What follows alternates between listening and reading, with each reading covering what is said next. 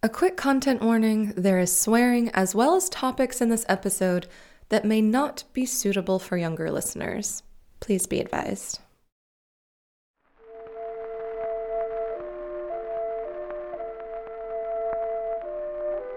Poor Amalasuntha. She was a Gothic princess in a bind. She was too rich, her son, the heir regent, too young, her husband, too dead. Amalasuntha's father, King Theodoric of Italy, had left no male heir. So when he died in 526 AD, this left his daughter, the young, the beautiful, the Roman educated Princess Amalasuntha, in a position to rule as regent until her then eight year old son, Athalaric, was old enough to rule Italy on his own. But the Gothic nobility they were not having it. They would not be ruled by a woman for any length of time. And the year following her father's death, there was a coup d'etat in Ravenna, then the Gothic seat of power in Italy, directed against Amalasuntha and her pro Roman ministers. The Gothic nationalists who succeeded in pushing Amalasuntha out were not fucking around in their campaign of devastation because, under the guise of her young son Athalaric's receiving a proper Gothic education, they took him away from her. Desperate, Amalasuntha began a secret correspondence with Justinian, the one person she believed might be able to help her. The coup against Amalasuntha occurred toward the end of 527 AD. Justinian ascended the throne on August 1st of that year, so chronologically speaking, we've skipped ahead a little bit. Last episode, we left TNJ in a post coital embrace in Constantinople, thoroughly coupled and cracking jokes sometime in the early 520s or thereabouts. They are not married yet, for reasons I'll get into later in this episode. Why I'm introducing Amalasuntha here is because of what she embodied as a highly educated woman in power and as a Romanized barbarian. A woman in power was a radical thing, still is, which puts how Theodora navigated her own path as empress into some needed perspective. But the fact that Amalasuntha was also a Romanized Goth sets up nicely this hybridization of long oppositional identities that was centuries in the making. And by the TNJ era, 450 to 570 AD, particularly in Italy, not all that unusual.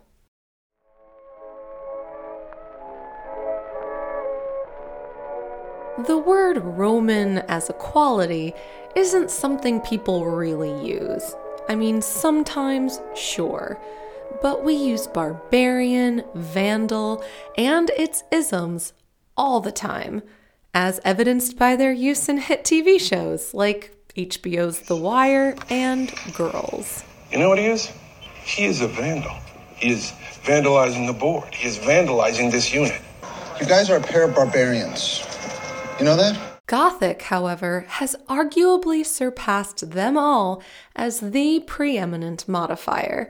And from reality TV series like Selling Sunset to thrillers like Poker Face and Interview with the Vampire, Gothic today is used in all kinds of ways.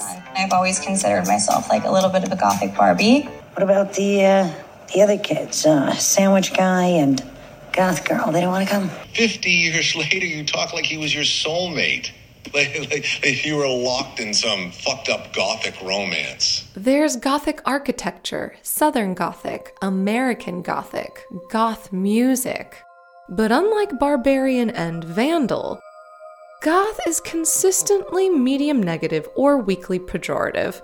Those who embrace it do so in the sense that Gothic describes aesthetics and trends that are united, if only in their conveyance of a certain darkness. Were the Goths dark? And if not, When and how did their name come to be used to denote the qualities of Notre Dame Cathedral, Flannery O'Connor's oeuvre, an iconic American Depression era painting, and Joy Division's musical stylings? Where did the term barbarian even come from?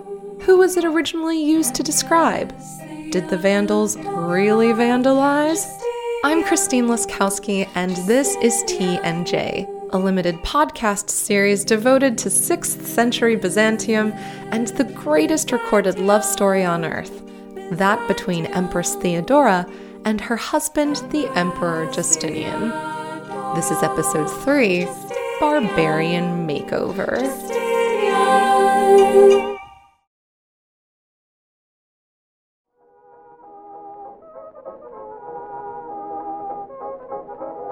Historian Douglas Boin writes how the Latin language has a small way of denoting big concepts. Romans called the quality of freedom libertas, the quality of seriousness gravitas. But to name the most abstract thing of all, the quality of what it meant to live under the rule of the emperors, to move freely across its hundred plus provinces, and be able to call any one of them your home? Now that that was Romanitas.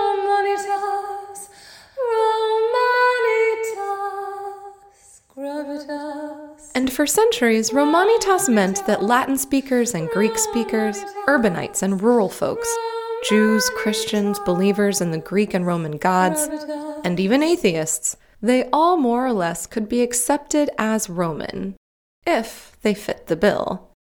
And you know who didn't fit the bill? barbarians.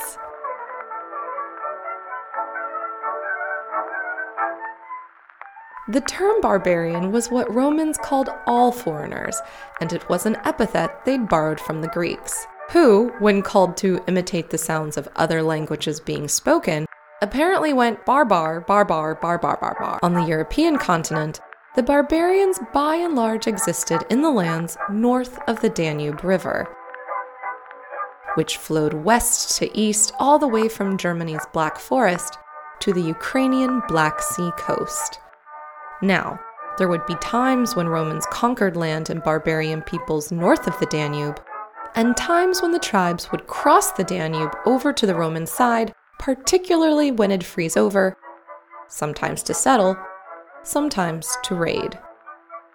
As a result, the Danube was dotted with a chain of Roman fortresses with names like Noviodunum, Capidava, Sucidava, and Sai. And the situation there was pretty tense. Even in good times, when a provincial Roman citizen or Goth could earn a pretty sweet living by trading amber, furs, and hides, the Roman presence along the Danube was highly militarized to keep the tribes in check. So, overall, the Danube was what separated where Romanitas ended and the otherness of the barbarian north began, at least in the Roman purview. Because one thing to really understand about the Romans is that they were huge snobs, and long before Emperor Constantine inaugurated Constantinople in 330 AD, the city of Rome was where Romans were their Romanist. Much of what I'm about to describe next comes from historian Douglas Boin's book Alaric the Goth An Outsider's History of the Fall of Rome.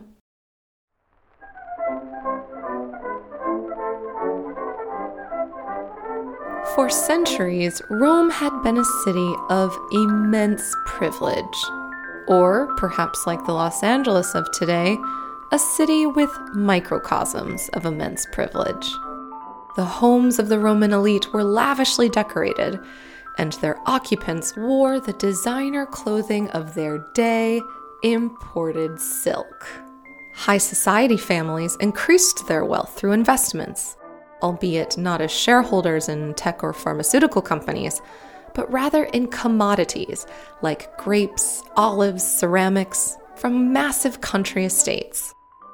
Now, these upper class Romans expressed their status in some pretty incredible ways that are also super familiar. Middle aged women would sometimes dress up and go on these flattery processions where they'd walk slowly through the streets of Rome, followed by legions of fawning admirers they'd paid to trail after them. Girl, for 52, you look stunning. There was also once this fad where hosts would weigh the food before serving it in order to showcase just how much money on it they'd spent. And to ensure it was all recorded, pens and notebooks became the secondary utensils of the Roman dinner table. How much did that roasted Indian parrot weigh? Wait a second. Let me write that down. As the empire and its trade expanded, delicacies like Indian parrot became a feature of Roman meals, which also began to include things like Syrian dates, Persian pears, and spices like pepper and cinnamon. When Romans would go yachting, as upper echelon folk are wont to do, they'd apparently be all like, I'm going after the golden fleece now, y'all. going after the golden fleece.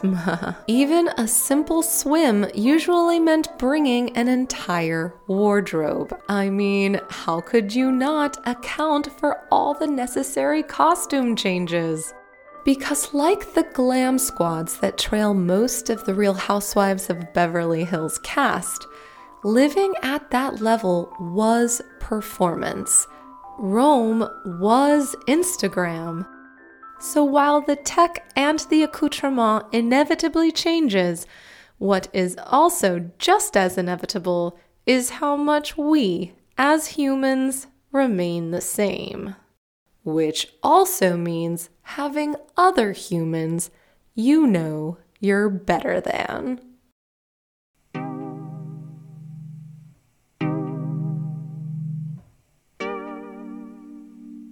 The Europe that lay north of the Danube in those days was full of tribes. So, so, so, so many tribes.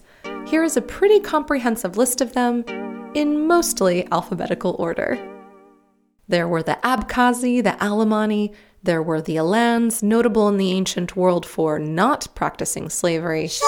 The Ante, the Avars, the Bulgars, Burgundians, and the Dacians, who were gone by the 300s. There were the Franks. Sneaky fucking Franks. There were the Gepids, Heruls, and Huns, along with the Huns' descendants, the Bulgars, Kutrigurs, and the Utigurs. There were the Longobards, not to be confused with the Lombards, the Sibiri, the Sclavini, the Slavs, the Suevi, and the Vandals. But the tribe that made up the most formidable barbarian group along the Danube River, the one that by the late 3rd, early 4th century would settle into what had previously been Dacian lands, well, they were none other than the Goths.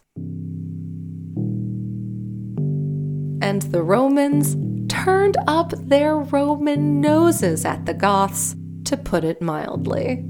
Goths were scruffy, Romans were clean shaven. Goths used animal fat pomades for their hair, Romans preferred a day at the baths. Goths wore animal skins crudely stitched together. Romans donned stiff white togas and colorful tunics. From the very beginning, the Romans never enjoyed living on the Danube frontier in itchy, dingy proximity to the barbarians. The first Romans ever to go there in the first century AD fucking hated it. Ovid, one of Latin literature's canonical poets, just so happened to be one of them. Ovid had been banished under mysterious, read rapey circumstances involving a female member of Emperor Augustus's family. And while serving his time, so to speak, in the Danube frontier, Ovid wrote a letter home detailing how the absence of luxurious baths and elevated dinner conversation made him feel metamorphosed. Before the TNJ era, 450 to 570 AD. as in before Romans spoke Greek, one intractable element of Romanitas involved a certain mastery of Latin. And for entry into elite circles, perfect Latin.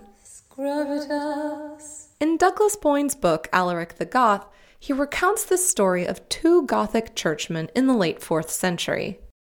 These two men were struggling to teach themselves Latin, so they compiled a list of questions and mailed them to the most talented living linguists they knew of, a monk living in Bethlehem named Jerome.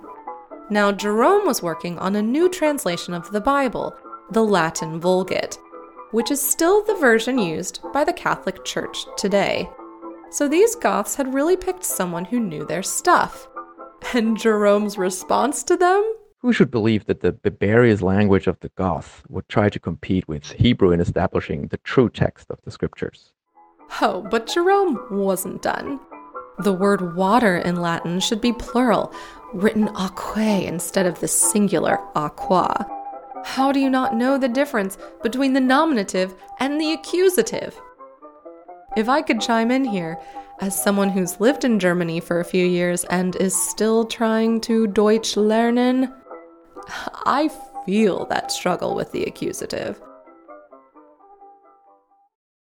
Ovid's exile back in the first century AD was in an area known as Thrace, a Roman region along the eastern Danube close to the Black Sea.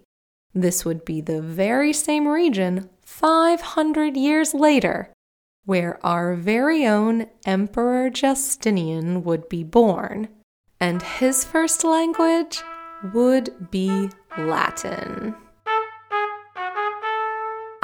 J in TNJ was born Flavius Petrus Sabatius on or around 482 AD in a village called Tauresium.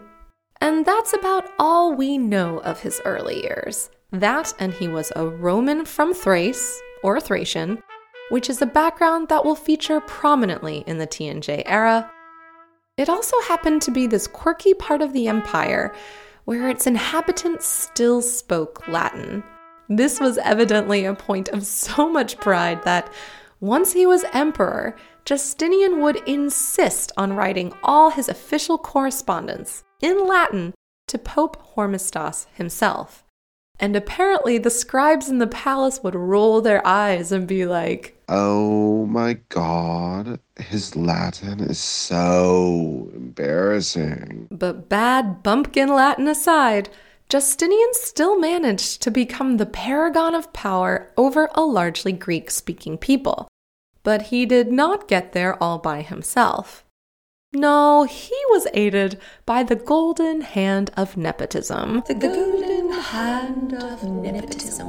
A golden hand belonging to none other than his mother's brother Justin, who actually did rise to the heights of power pretty much all by himself. There is no getting around it. There would be no TNJ without Uncle Justin. And Uncle Justin was born in 450 AD, one year before the Fourth Ecumenical Council at Chalcedon, and the starting date of our TNJ era. 450 to 570 AD. In what is his most generous account of Uncle Justin in the secret history, Procopius tells us both how and why Justin came to Constantinople in the first place. When Leon was holding the imperial power, three young farmers, Zammarchus, Didivistus, and Justinus from Bederiana, men who at home had to struggle incessantly against conditions of poverty and all its attendant ills, in an effort to better their condition, set out to join the army. And they came to Byzantium, walking on foot and themselves carrying cloaks slung over their shoulders. And when they arrived, they had in these cloaks nothing more than toasted bread, which they had put in at home. And the emperor enrolled them in the ranks of the soldiers and designated them for the palace guard, for they were all men of very fine figure. Who, Procopius? I too enjoy description of a muscled Thracian. When these three young Thracians of very fine figure arrived, Zammarchus, Didivistus, and Justinus, or Uncle Justin, they were able to use their assets to secure posts in this hot new palace guard created by Emperor Leo called the Excubitors. a name that doesn't even seem real, but it was. We don't know what happened to the other guys, but Justin, suffice it to say, did very well in the Excubitors, rising up through the ranks until he became its lead commander. This meant that Justin had the loyalty of a local army in Constantinople, which would come in real handy when Emperor Anastasius died. Anastasius's reign had been relatively drama free and prosperous. Very prosperous. When he died, Anastasius left the Roman treasury with a surplus of 320,000 gold pounds, which sounds like a lot of gold pounds, and evidently it was a lot of gold pounds at the time. But Anastasius had also left a succession crisis because he had neither a son nor a pre appointed heir. What he did have were three nephews, although the likeliest of them to take over happened to be in Antioch at the time. This left no clear procedure for selecting the next emperor, even though legal tradition gave the Senate the right to choose and the people the right to ratify the Senate's choice, there was simply no obvious candidate. It was this break in protocol, however, where Justin made his move, or moves. Behold, the most Byzantine Byzantium story ever! Once we come back from a short break. What you'll hear next is a 1904 recording in the Sistine Chapel of the Gregorian High Mass.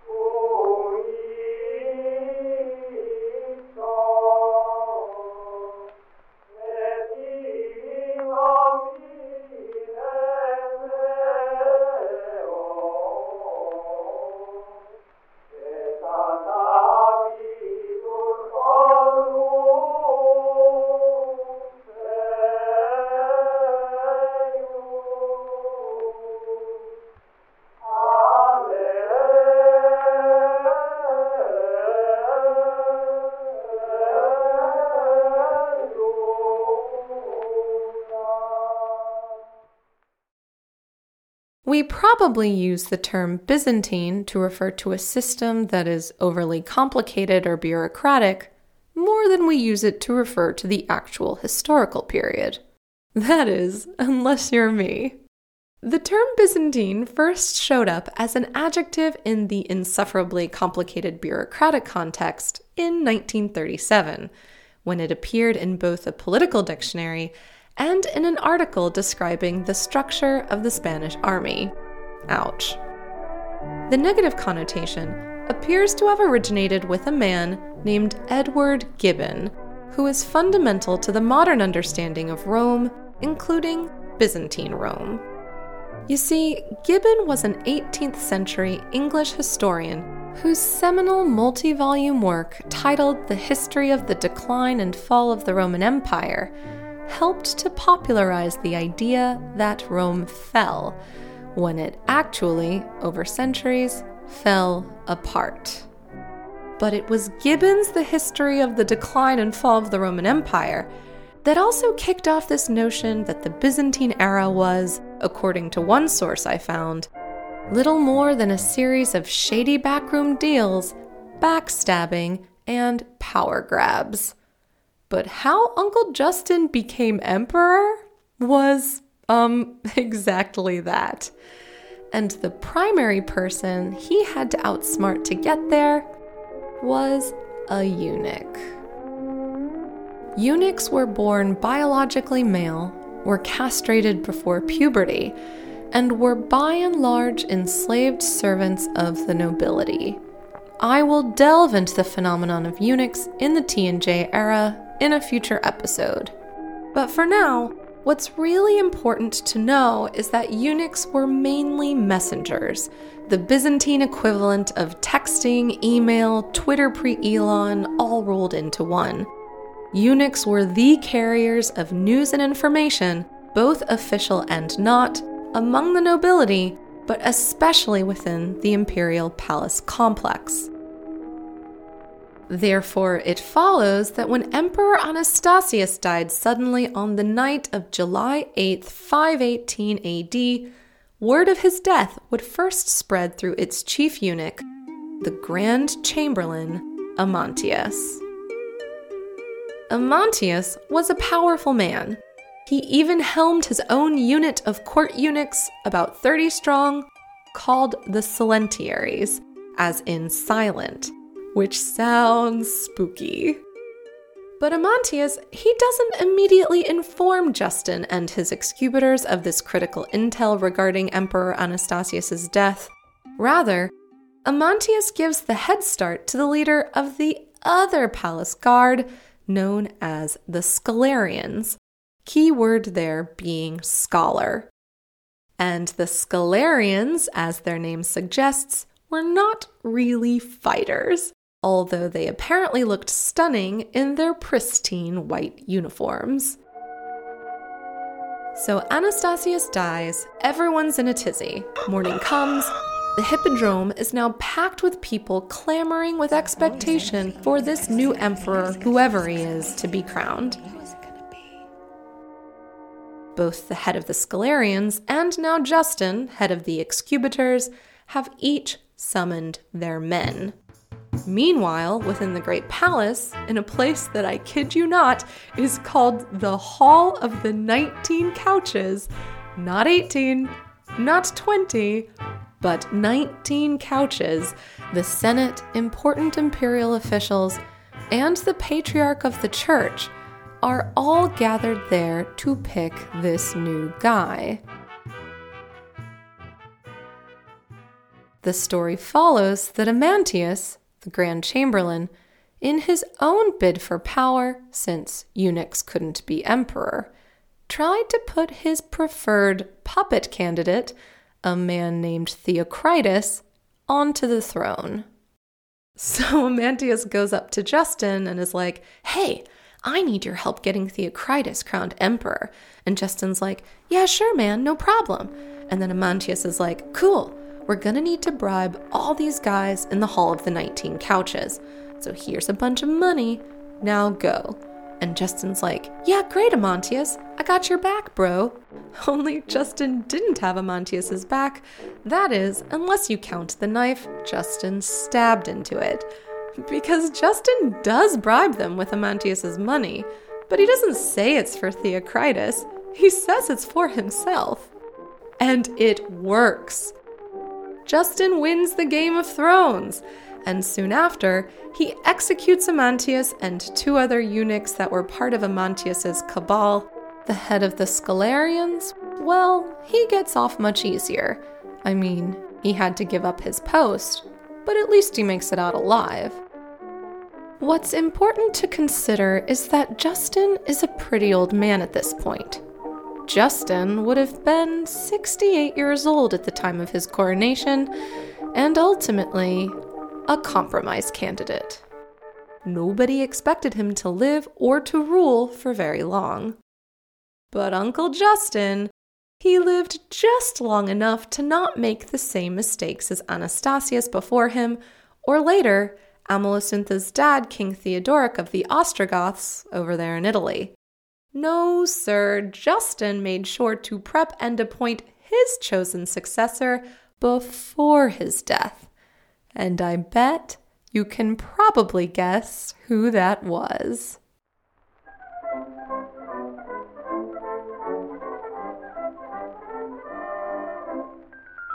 The secret history frames Uncle Justin's reign as the beginning of the end. According to Procopius, Justin was a man who never learned to tell one letter from another, and was, as the familiar phrase has it, without the alphabet, a thing which had never happened before among the Romans. Procopius also goes on to describe how Justin needed a special stencil made. A sort of pattern of the four letters which mean in the Latin tongue I have read, and grasping the emperor's hand, they moved it and the pen along the patterns of the four letters, causing it to follow all the winding lines. I lean towards being generous on this one. He was old. Maybe it was on account of his motor skills. Justin was more jock than intellectual, sure, but he was far from stupid. He was certainly smart enough to know who in the family did have the brains and made sure they received the best education money could buy. Because after Justin had begun to make it in the big city, he had his young nephew, Flavius Petrus Sabatius, join him there. Now, he wasn't Justin's only nephew, but he was certainly the favorite. By the time Justin was crowned emperor in 518, Flavius Petrus Sabatius was around 35 years old and was a reputable member of an elite unit of the Scholarians, which I find especially hilarious because even Uncle Justin was like, You're no Excubitor, my boy. Go over to the Scholarians and look pretty. But once Uncle Justin became Emperor Justin, that golden hand of nepotism, The golden hand of nepotism. well, it became like actual gold. And it was from then on just promotion after promotion. Justin made him Count of the Domestics immediately, which gave his nephew the rank of patrician. Again, the highest that there was. Uncle Justin then made his nephew one of two masters of the soldiers in the presence of Constantinople. I mean, all my uncles hate me, so must be nice. In January of 521, Flavius Petrus Sabatius was made consul, which was yet another venerable and prestigious office that involved hosting a series of games in both the Hippodrome and the amphitheater and doling out money and prizes. This included slaughtering 20 lions, 30 leopards, and shelling out a whopping 4,000 gold pounds. I think this provides some pretty nice insight into his future reign because Justinian liked to make it rain.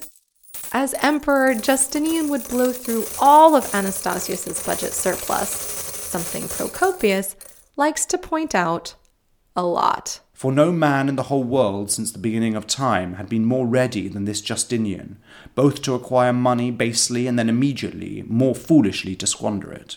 But around the time of Justinian's largesse as consul, that is, in and around 521 AD, two important things happened. One, Justin adopted his nephew, making him his clear heir apparent and giving Flavius Petrus Sabatius the name Justinianus, or Justinian. TNF just doesn't quite have the same ring to it, now does it? The second development is that T and J were living together, unmarried as a couple in Constantinople at this time, although Justinian, now a prominent nobleman, was actively trying to change that. At length he set about arranging a betrothal with Theodora, but since it was impossible for a man who had attained senatorial rank to contract marriage with a courtesan, a thing forbidden from the beginning by the most ancient laws, he compelled the emperor to amend the laws by a new law, and from then on he lived with Theodora as his married wife, and he thereby opened the way to betrothal with courtesans for all other men. That's right, betrothal! In 525 AD or thereabouts, T and J got hitched. Justinian convinced his uncle to change the law so he could marry Theodora. But for that to happen, at least according to the secret history, first Justinian's Aunt Euphemia had to die.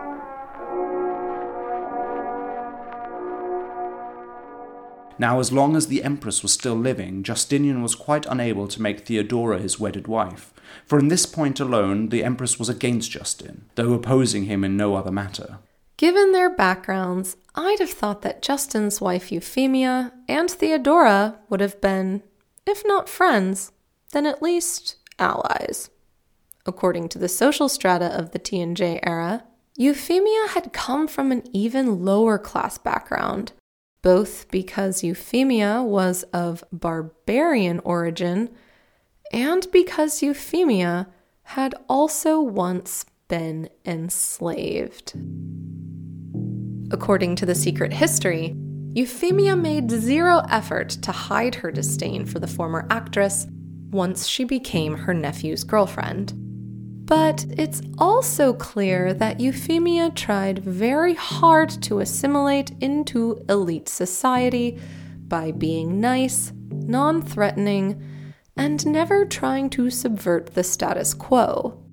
And she seems to have succeeded, at least in presenting the qualities in women that Procopius found laudable. For Euphemia chanced to be far removed from wickedness, and was quite unable to take part in government and continued to be wholly unacquainted with affairs of state. That was simply not, and never gonna be, Theodora's style.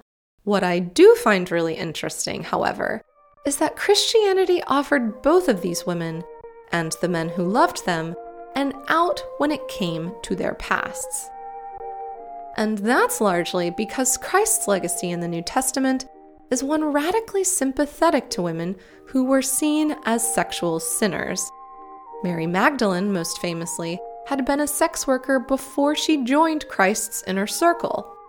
And then in the book of John, when a woman accused of adultery is brought before him, Christ is like, Then neither do I condemn you. Now go and sin no more. Christ, he had drawn up some new terms which now meant that when a former sex worker turned up and the mean girls would mean girl and be like, Ew, what are you doing here, whore?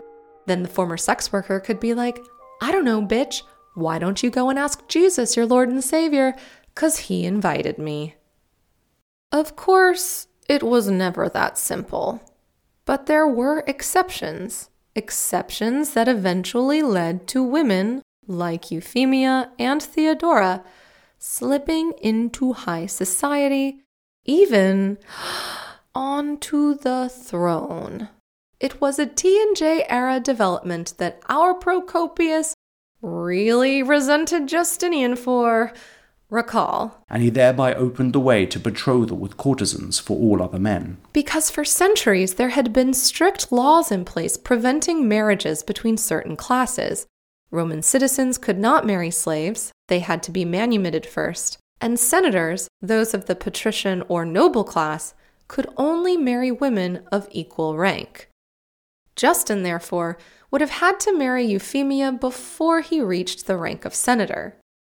Now, I want to start by saying that if Justinian and Theodora's coupling was radical, his aunt and uncle's was even more so although I don't want to romanticize it too much, and here's why.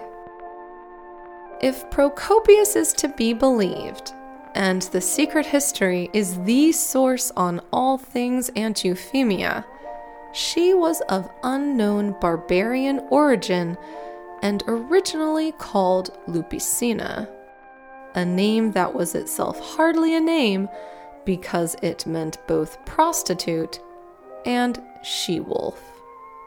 Prostitute and she wolf. So Lupicina was allowed no identity beyond her role as a literal sex slave. That is, until Justin bought her from her previous owner, owned her for an undisclosed amount of time, freed her, and then married her. Lupicina would at some point change her name to Euphemia and would ascend the throne like her husband when she was already an elderly woman. I'm going to address the brutal realities of enslavement during the TNJ era in a future episode, but for now, looking at their relationship specifically, I'm extremely reluctant to ascribe a love component to this pairing in the same way I feel like I can with Theodora and Justinian. On the one hand, Uncle Justin didn't have to marry the then Lupicina, which, as we know, meant freeing her first. This was a highly unusual thing to do, especially when it would have behooved him, as an ambitious man, to marry a society woman. However, from Euphemia's side, and something common to many manumitted slaves historically, freedom per se often just isn't enough. Where are you going to go now? What are you going to do for money? That's how serfdom and sharecropping came to be such stalwart institutions. Newly freed slaves and their progeny often stayed put with the skills and the connections they had because their former owners intentionally made remaining the more pragmatic choice. Euphemia had known hell. Maybe she loved Justin and married him. Maybe she didn't and still married him. I believe she probably saw this life option not only as fine, but rationally as about the best she was ever gonna do. And she wasn't wrong. Why Euphemia didn't support Theodora? It could be because Theodora was Monophysite and Euphemia, like her husband, was Chalcedonian. Or it could be that Theodora was a reminder to everyone in Euphemia's milieu of her background, that Euphemia's ascendance was not this one off anomaly. Rather, with Theodora now on the scene, the reformed sexual sinner to empress pipeline was now the new norm. Or maybe their personalities just didn't mesh. Or maybe it was all of the above. We'll likely never know. But as fate would have it, Aunt Euphemia passed away, and Uncle Justin passed the law, upending centuries of Roman tradition and allowing patricians to marry people from the lower classes. Remember, theatrical people, the useless. Which is how, sometime between 522 and 525 AD, T and J became lawfully wedded. And that's not all.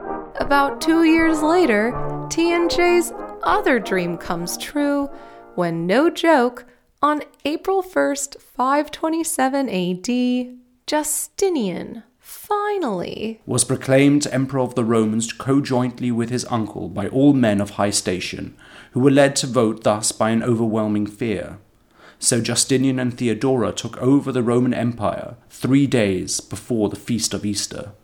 I don't want to gloss over this detail of Procopius's. If the senators voted for Justinian out of an overwhelming fear, that's a terrible look. And listen, I stand by T&J being the greatest recorded love story on earth, but I've never said they were wonderful people. I also want to point out that Procopius just sort of tosses that smoking piece of libel in there without any examples. But it serves the secret history's raison d'etre, which is that TNJ's rule was by many degrees illegitimate. Justinian's being made co emperor was simply one strike of illegitimacy out of many that would augur disaster for Procopius's beloved Rome because in four months' time, the empire would be T&J's to rule all on their own after Uncle Justin dies of an old foot wound. Damn it, hate it when that happens. I could leave T&J's story there, but that's not very sexy.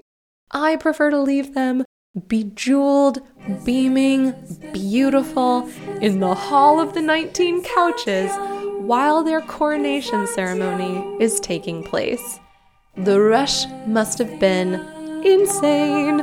Against all odds, by the power of their forces combined, aided by the golden hand of nepotism, T and J had made it to the very pinnacle of power. Where else was there to go? Abroad, maybe? For the reclamation of lost imperial lands, perhaps? Well, dear listeners, hold on to your tunics or your crudely stitched furs because it appears that Barbarian Makeover is going to have to be a two parter. In Barbarian Makeover Part 2, I'll get into the rest of Amalasuntha's story, as well as that of the Vandals. I hope you'll join me, because it's really good. Research, scripting, narration, and editing for this episode were all done by me, Christine Laskowski. Scoring and musical arrangements for TNJ were also written and performed by me in collaboration with the indefatigable Jack Butler. The T&J logo was designed by Meredith Montgomery. Procopius of Caesarea was voiced by Michael de la Bedouillere, the monk Jerome by Ingo Schönleber, the Roman sycophants and the palace scribe were voiced by Nathan Ma, and Jesus by Marvin Coulert. Special thanks to David Parnell for his notes and feedback. Additional sources for this episode are available in the show notes. If you liked what you've heard, spread the word and leave a nice note in the review section wherever you're getting your podcasts. Follow and donate on Patreon that's patreon.com slash T-A-N-D-J-P-O-D-C-A-S-T. It'll really help me keep the show going and give you access to all upcoming TNJ episodes, in addition to other objectively delectable perks. Now, enjoy the outro because I wrote it just for you. The hall of the nineteen couches, no slouches, where emperors